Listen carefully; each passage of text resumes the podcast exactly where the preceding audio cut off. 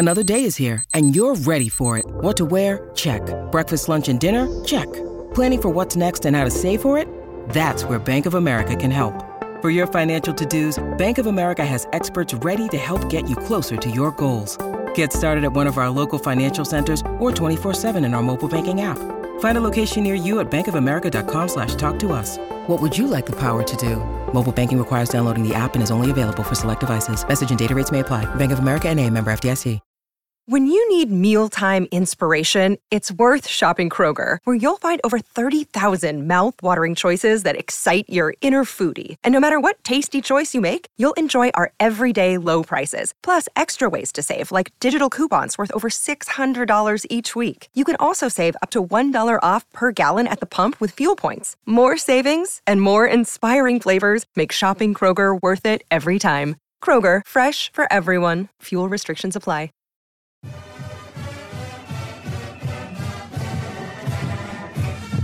What up, and welcome back to another edition of the DNVR Rams podcast, presented as always by America's top rated sportsbook app. Download the DraftKings Sportsbook app and use the promo code DNVR when you sign up. All right, this is a loaded pod. We're going to break down Wednesday night's loss to Nevada for CSU men's basketball. The Rams now 500, 0 3 in Mountain West play after falling 80 to 69 out in Reno. CSU definitely had their chances in this one. They were competitive for 28 to 30 ish minutes, but a couple of disastrous closes to the halves ultimately doomed the Rams. We're going to talk about all that. Later, I'm going to play my interview with Johnny Venerable of PHNX Cardinals. We were able to catch up and talk about Trey McBride, who's really become a bigger piece in that Cardinals offense of late it was great to pick the brain of somebody who is on the inside and not just watching from afar like myself. And I think you guys are really going to enjoy that one. He is always a great guest. Great host and writer as well. If you're looking for somebody to follow to keep up with the Cardinals, I certainly recommend Johnny and everybody over on that PHNX beat. Real quick, before we get to that Nevada game and before we get to that interview with Johnny, I did want to shout out McKenna Hofschild if you listen to the podcast, you know that I am a massive fan. She is on another level right now, absolutely balling out of her mind. When it comes to some of the efficiency metrics, she is like Nikola Jokic. I mean, she's genuinely a statistical anomaly and in a good way. I mean, a lot of the time when you hear that term, it's with a negative connotation. Certainly not the case this time around. As things currently stand, she leads the Mountain West in scoring at 19.7 points per game. She also leads the conference in assists per game at 7.8. That ranks number two nationally. Her assist to turnover ratio is 5.1. Number two in the league is 1.9. I'll say that one more time because it's crazy. She leads the conference at 5.1. Number two is 1.9. It leads the country as well, number two nationally, 3.6. So she has a hefty lead over anyone in the country as well. But the gap between her and the next best in the Mountain West is essentially a galaxy. And what's crazy is she's an absolute Iron Man or Iron Woman. She's logged 100 more minutes than the second most in the league. She's essentially the Chick fil A of point guards, as dependable as it comes. Any time of the day, any day of the week, rain or shine, she's going to give you some buckets. It is truly insane what McKenna Hofschild is doing this season, and I hope that people recognize that. And if she keeps this up, I think she's going to have a strong opportunity to be an All American, especially if the Rams can make a postseason run of any type. Winning the conference tournament and making the NCAA tournament would probably help a lot in that regard. But I just wanted to make sure that we continue to give her some love on this podcast. She is insanely talented, a whole lot of fun to watch the only basketball player other than David Roddy that has been entertaining enough to get my girlfriend to put down whatever she's watching and be locked in on the game. And I get it. I get it. She is must see TV. Anyways, shout out McKenna Hofschild and shout out DraftKings Sportsbook, the fans, the tradition, the glory. There's nothing more thrilling than college football. It's bowl season and the action is far from over. My go to for betting is with DraftKings Sportsbook, one of America's top rated sportsbook apps. I love the endless options that they have, whether it's same game parlays, live betting. They make any matchup, even one that is naturally exciting, like the national championship, which is coming up on Monday between Georgia and TCU, It just makes it that much more exciting. Right now, new customers can place a $5 pregame moneyline bet on a college football team to win and get $150 in free bets. If they do, you don't even have to get the spread right. Just pick the winner straight up, and your bank account is going to be booming.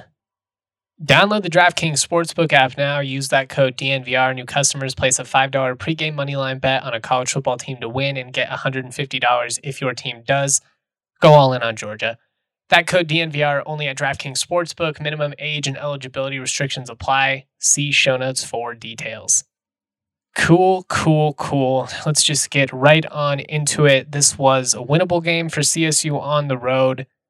Unfortunately, it seems like they just ran out of gas in both halves. Probably a product of the roster situation. Feels like every single game they get one guy back and lose somebody else. If you missed the news, both myself and Kevin Lytle reported prior to the matchup that freshman forward Kyle Evans broke his thumb during practice earlier this week. Sounds like it was just a freak play, but unfortunately, he is now expected to miss the rest of the season. We'll see. It's not a guarantee, but it certainly feels like one of those situations where when it rains, it pours for this squad. They just cannot catch a break, can't seem to get healthy. The injury bug is just biting them repeatedly that's how it goes some years. CSU had been fairly fortunate throughout the Medved era. Other than Adam Thistlewood, Kendle Moore for a small stretch, they really didn't have a ton of injuries. John Tonje, I guess, was injured for most of last year, but was able to tough it out. But that good stretch, that good fortune, however you want to phrase it, seems to be catching up to the Rams now. They're kind of paying the price all in one year. And unfortunately, it's in a year where they played a really challenging non conference slate, and now the Mountain West appears to be as deep as ever, top to bottom. It's going to be just a gauntlet for the next couple of months. And it's going to be interesting to see how this team responds.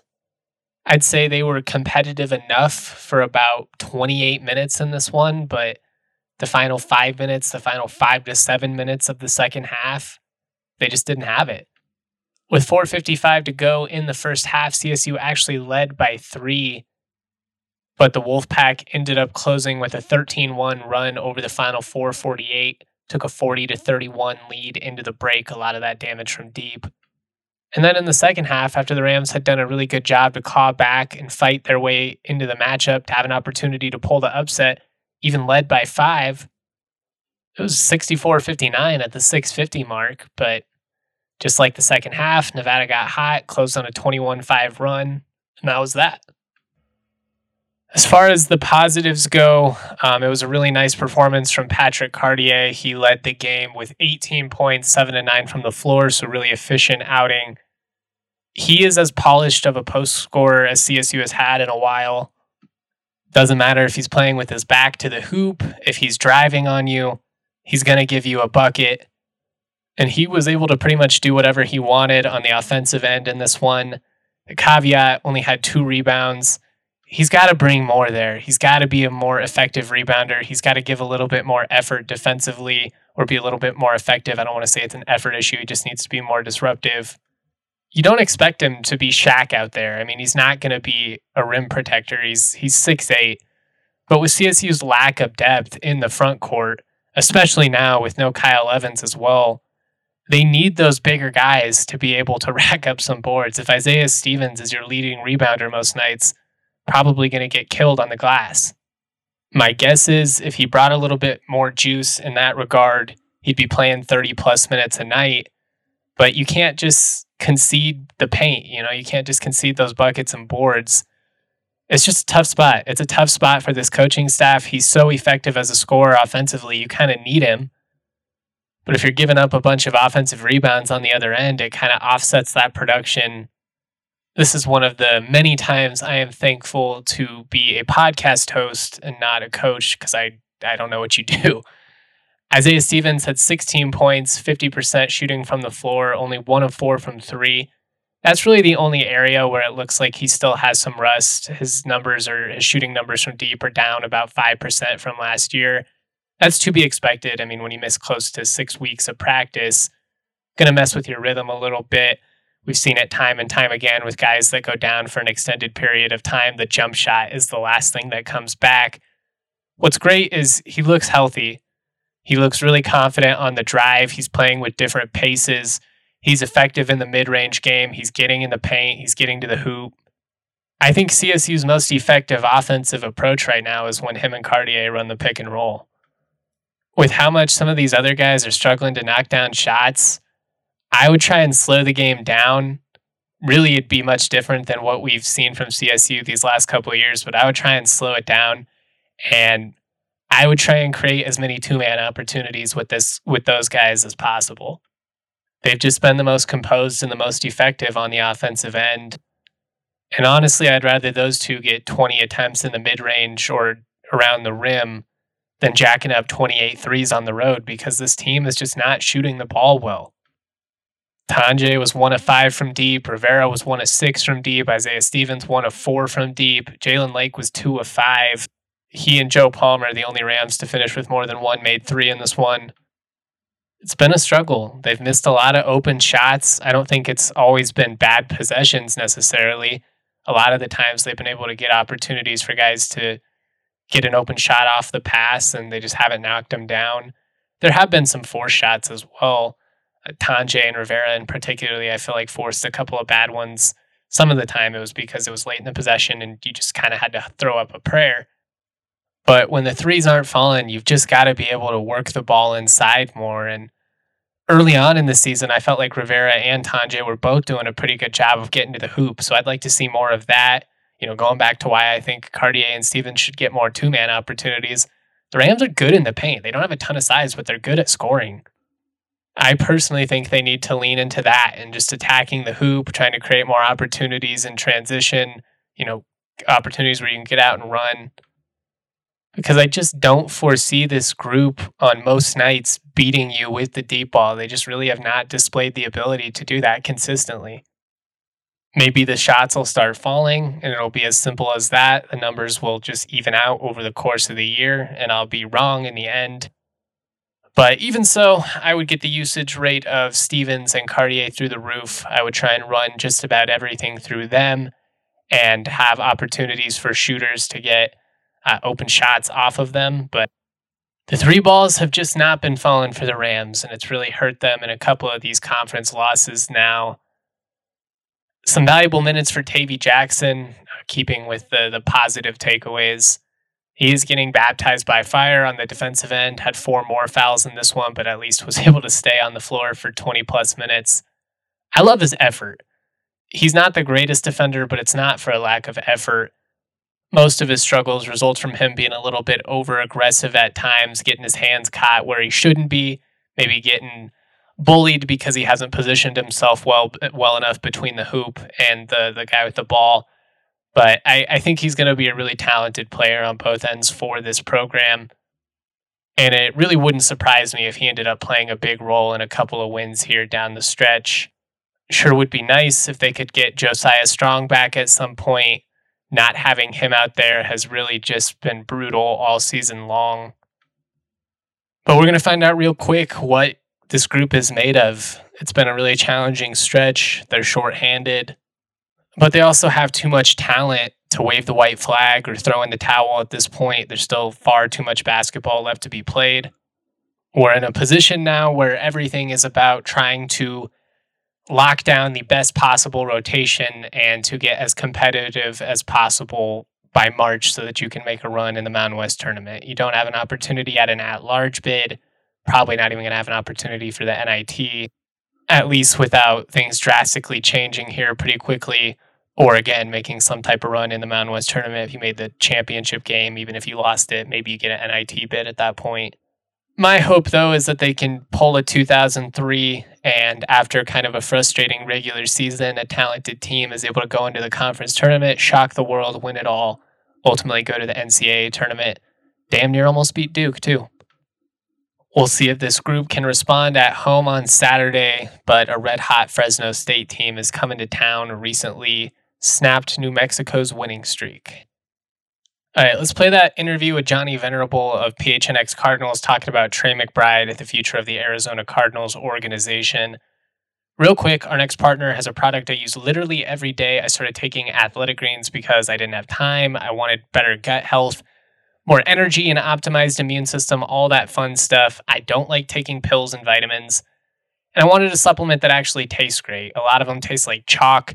They make me gag, not athletic greens. I've been on AG1 for over a year. I love it. It doesn't taste like it's super healthy. It's kind of a mild tropical taste. And it's just an easy part of my routine every morning. With just one scoop, you get 75 high quality vitamins, minerals, whole food source superfoods, probiotics, and adaptogens to help you start your day right. This special blend of ingredients supports your gut health, your nervous system, your immune system, energy, recovery, focus, aging, all the things. It's lifestyle friendly, so if you're keto, paleo, vegan free, dairy free, gluten free, you're good there. Contains less than one gram of sugar with no GMOs, no nasty chemicals, or artificial anything while still tasting good. It's less than $3 a day, so you're investing in your health and it's cheaper than your cold brew habit. And what's awesome is you don't just have to take my word for it. They have over 7,000 five star reviews. It's recommended by professional athletes and trusted by leading health experts. Right now, it's time to reclaim your health and arm your immune system with convenient daily nutrition, especially heading into the flu and cold season. It's just one scoop and a cup of water every day. That's it. No need for a million different pills and supplements to look out for your health. To make it easy, Athletic Greens is going to give you a free one year supply of immune supporting vitamin D and five free travel packs with your first purchase. All you got to do, go to athleticgreens.com slash rams. Again, that is athleticgreen.com slash rams to take ownership over your health and pick up the ultimate daily nutritional insurance. All right, joining me on the podcast, we've got a special guest, Johnny Venerable of PHNX Cardinals. He writes and podcasts about the team full time.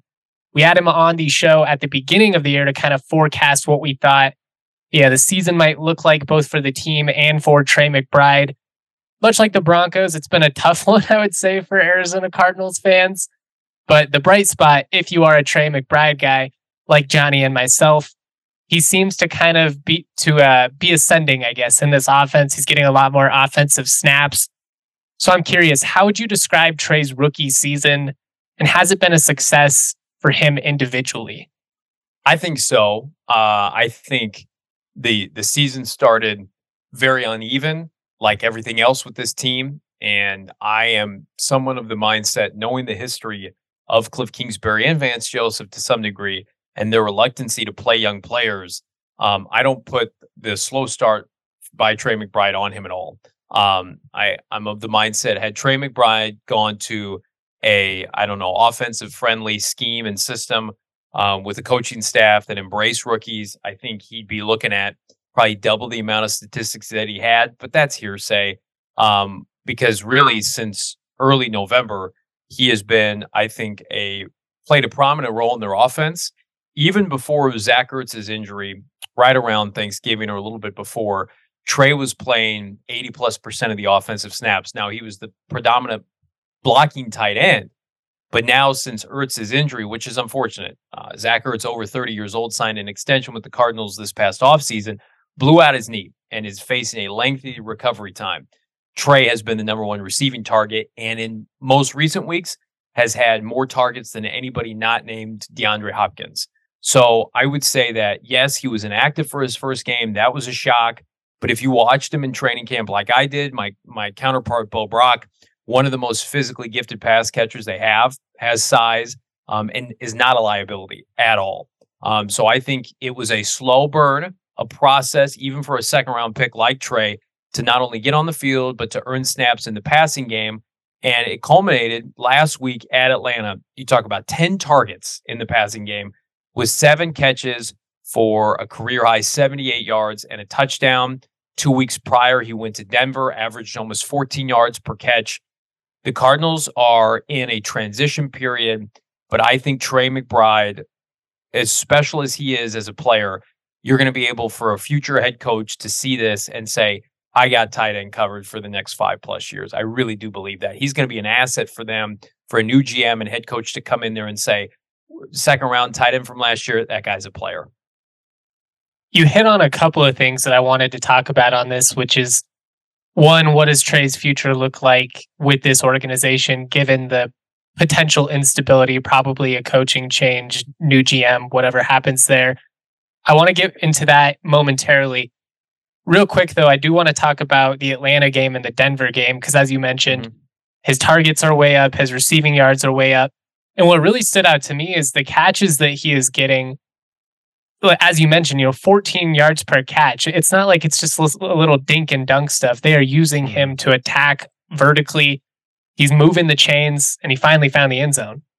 Yeah, and I mean, just with all due respect to the Cardinals and their offense, it's not a Kyle Shanahan scheming guys wide open.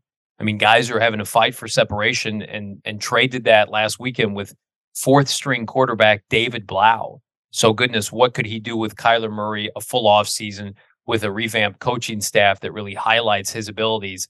Um, I, I think he is doing more with less than a lot of people. Uh, I think his trajectory, and I know this is pretty um, in vogue to say, is probably somebody like the kid out of Chicago, Cole Kmet, who didn't see too many targets his first year. The offense, Justin Fields, inconsistent this year, the number one pass catching option. option.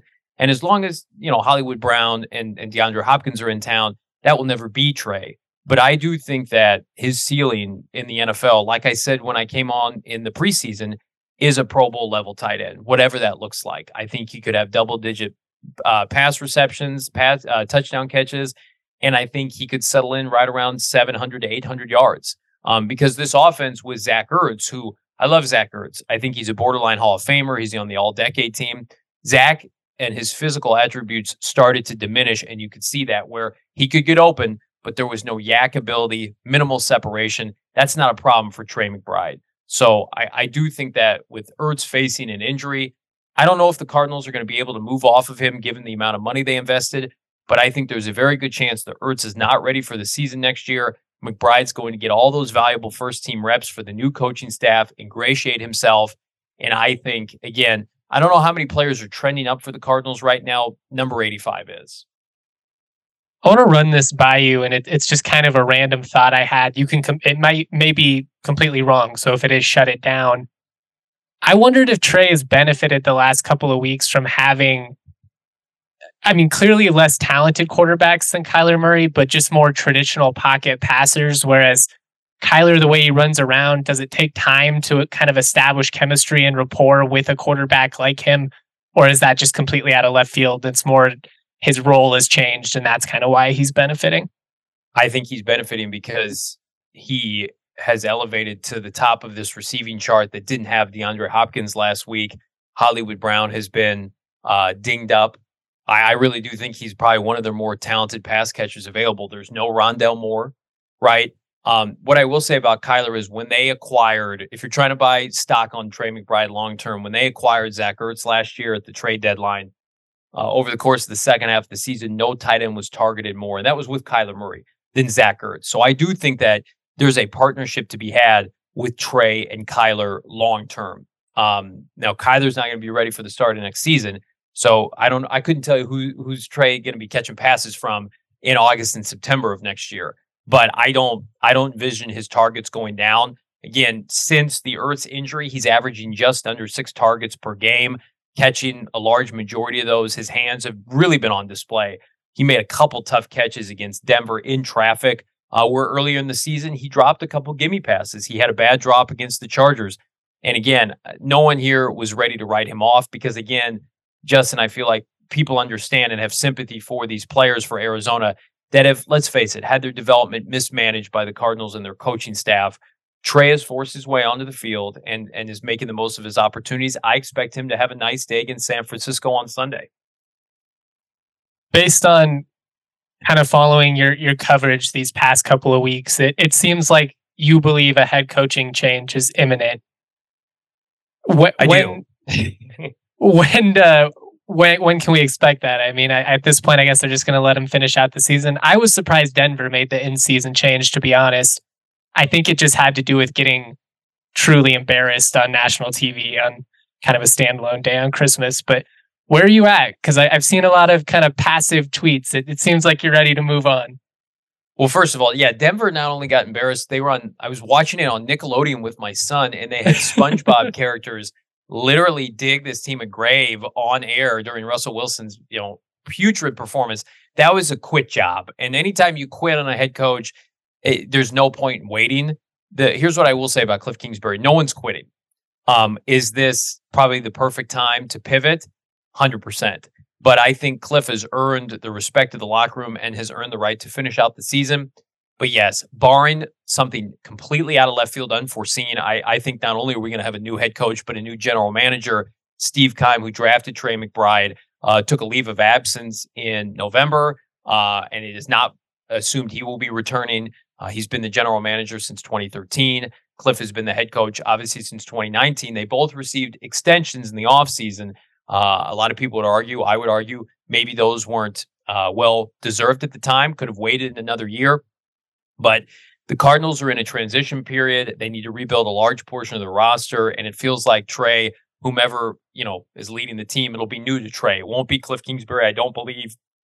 But I think he'll get a glowing recommendation from everybody on the outs that's leaving the franchise uh, uh, for the job that he has done. Because you look at the fact that you know a lot of players, even young players, maybe checked out at the end of the year because of the fact that the coach it's a hot seat, the team's terrible, blah blah blah. You've got Trey McBride really busting his ass every week, and and that will go a long way um, to ingratiate himself with a new head coaching staff. And then you know we get the opportunity because of HBO's Hard Knocks to kind of see behind the curtain of these guys. And he was featured prominently in his return back to Denver um, to play the Denver Broncos. Got to uh, you know spend some time in that episode with his family. Uh, how can you not root for him? He's got the twin brother. Just somebody I think that Michael Bidwill, especially will want to prop up as this organization continues to enter a new phase of Cardinal football. That makes me happy to hear that. He was certainly popular out here. I mean, being a local kid, you know, Fort Morgan, playing for the local school, obviously that's going to help just with the the community support. But a big part of what made him so popular was not necessarily his talent; it was his commitment to CSU, even in times where they weren't winning. And and as you mentioned, it's that relentlessness. So it's it's a lot of fun to watch him kind of killing it in the NFL. Uh, before I let you go here, any chance that Manny Jones sees more snaps in this finale? Probably not. Uh, they've used a lot of different rotational defensive linemen this year, and he has not been one of them. He had a really good preseason. I would say there's there's a good chance that he is on a new team next year. I couldn't tell you what kind of defense they're going to be running this time next year. If it'll be a three-four, it'll be a four-three. But I think Manny showed enough in the preseason, has been lingering around their practice squad, bouncing, I think, back and forth from their 53 man roster you know, he's had a nice cup of coffee with the Cardinals. He's an NFL caliber player. He'll he'll he'll be on a roster next year. I just it feels like you know unless you're and I've said this all you know throughout the course of December and early January, Justin, that unless you are a Trey McBride or an early round draft pick of recent years and you're not making a ton of money, you are not safe on this Cardinal roster. They're in a unique position where they're not winning, but they have a $45 million quarterback the roster is too top heavy. They've got a bunch of aging veterans, whether it's AJ Green, I mentioned Zach Ertz, James Conner, JJ Watt is retiring. You know, Trey McBride is an asset for a couple different reasons, and that's coupled with his contract. So um, very few players are are going to be safe this offseason, but 85 is one of them. Who is your dream head coach for the Cardinals? Who is your gut saying they end up with? And this is impossible at this stage. It's kind of a crapshoot guess, but I mean, I, I think there'd be a lot of people disappointed, and we talked this up early in the process, so people are have told us we're setting ourselves up for disappointment. Um, if if Sean Payton is not at least in the mix, it would be disappointing from the standpoint that the ownership you're not telling your fan base that you're serious about winning if you don't inquire about Sean Payton. It feels like the teams that make the most sense for him that he's been linked to, Chargers, Cowboys, may not make a coaching change. Uh, he wants to stay on the West Coast. I think the infrastructure is there for him to have immediate success, assuming Kyler Murray bounces back. You look what he did with a Taysom Hill and Jimmy Graham once upon a time. I think he would embrace Trey McBride. Um, that is, you know, easily the number one option. And then, of course, like a Jim Harbaugh, but I, I just don't see the Cardinals being in the mix for Jim. I think it's more likely a Denver or an Indianapolis. Uh, I don't know if Michael Bidwill, the, the team president and owner, has enough confidence in himself to be able to go toe to toe with Jim Harbaugh who is a who is a demanding presence in the best possible way. He's also an ass kicker and a winner. My worst case scenario, or somebody that I feel like is going to probably be in the mix.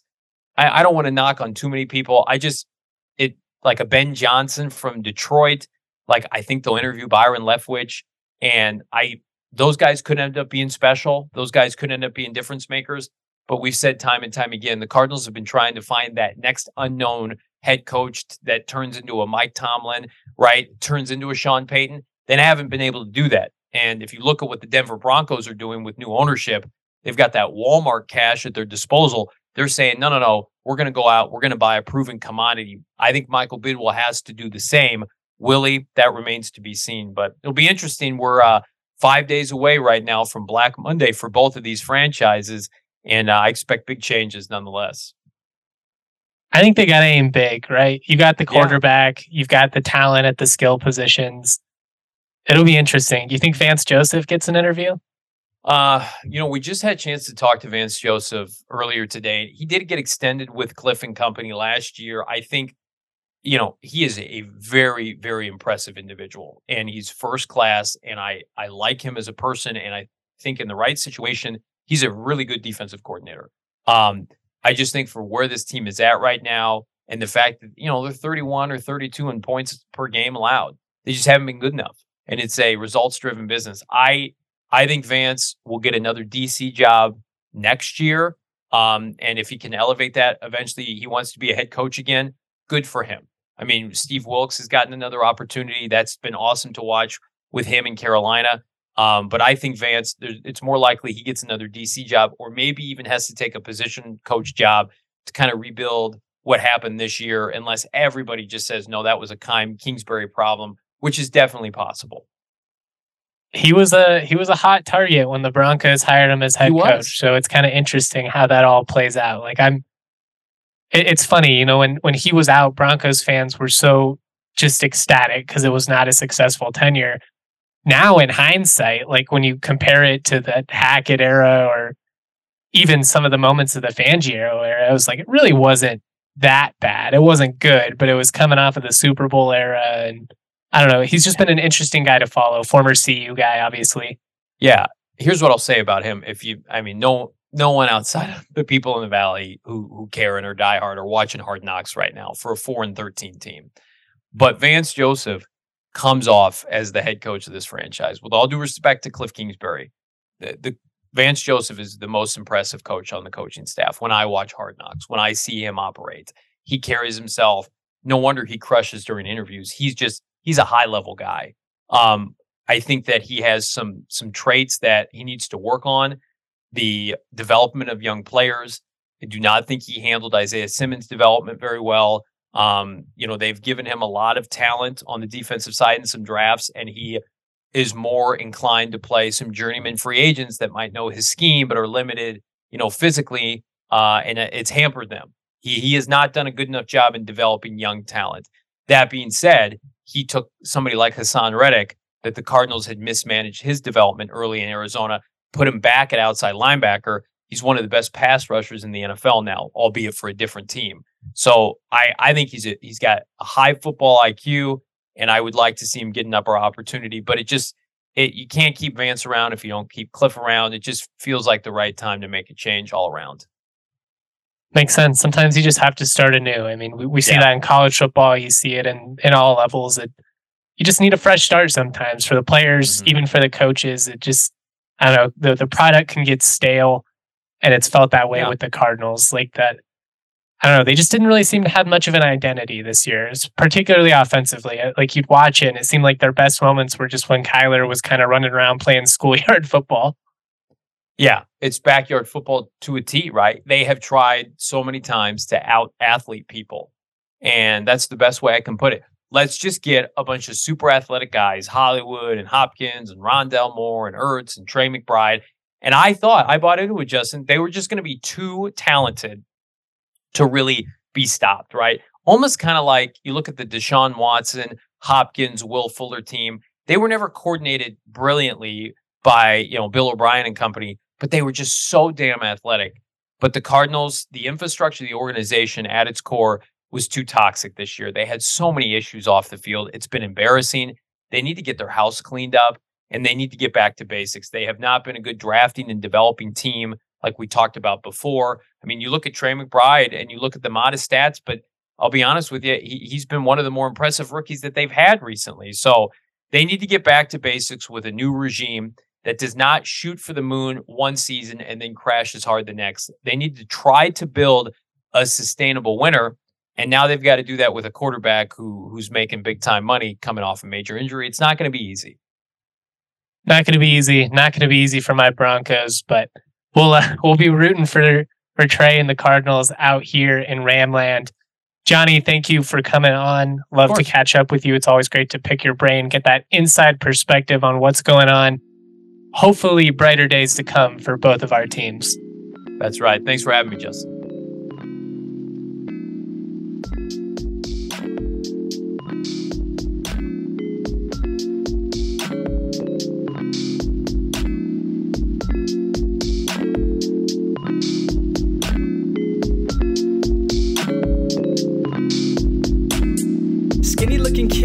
Cuff khakis, wearing graphic tees, feeling way too trendy. Raps that kill, oh, I'm deadly. Primed and ready like machetes at a deli in New Delhi. Feeling scummy like Martin Shkreli. Turn jam into jelly, then drink it like juice. But water's the truth, so I sip on that too. Skinny looking kid with no car keys, like the only thing I drive is RCR. He's Got the stash like Steve Harvey. Oh, I'm gnarly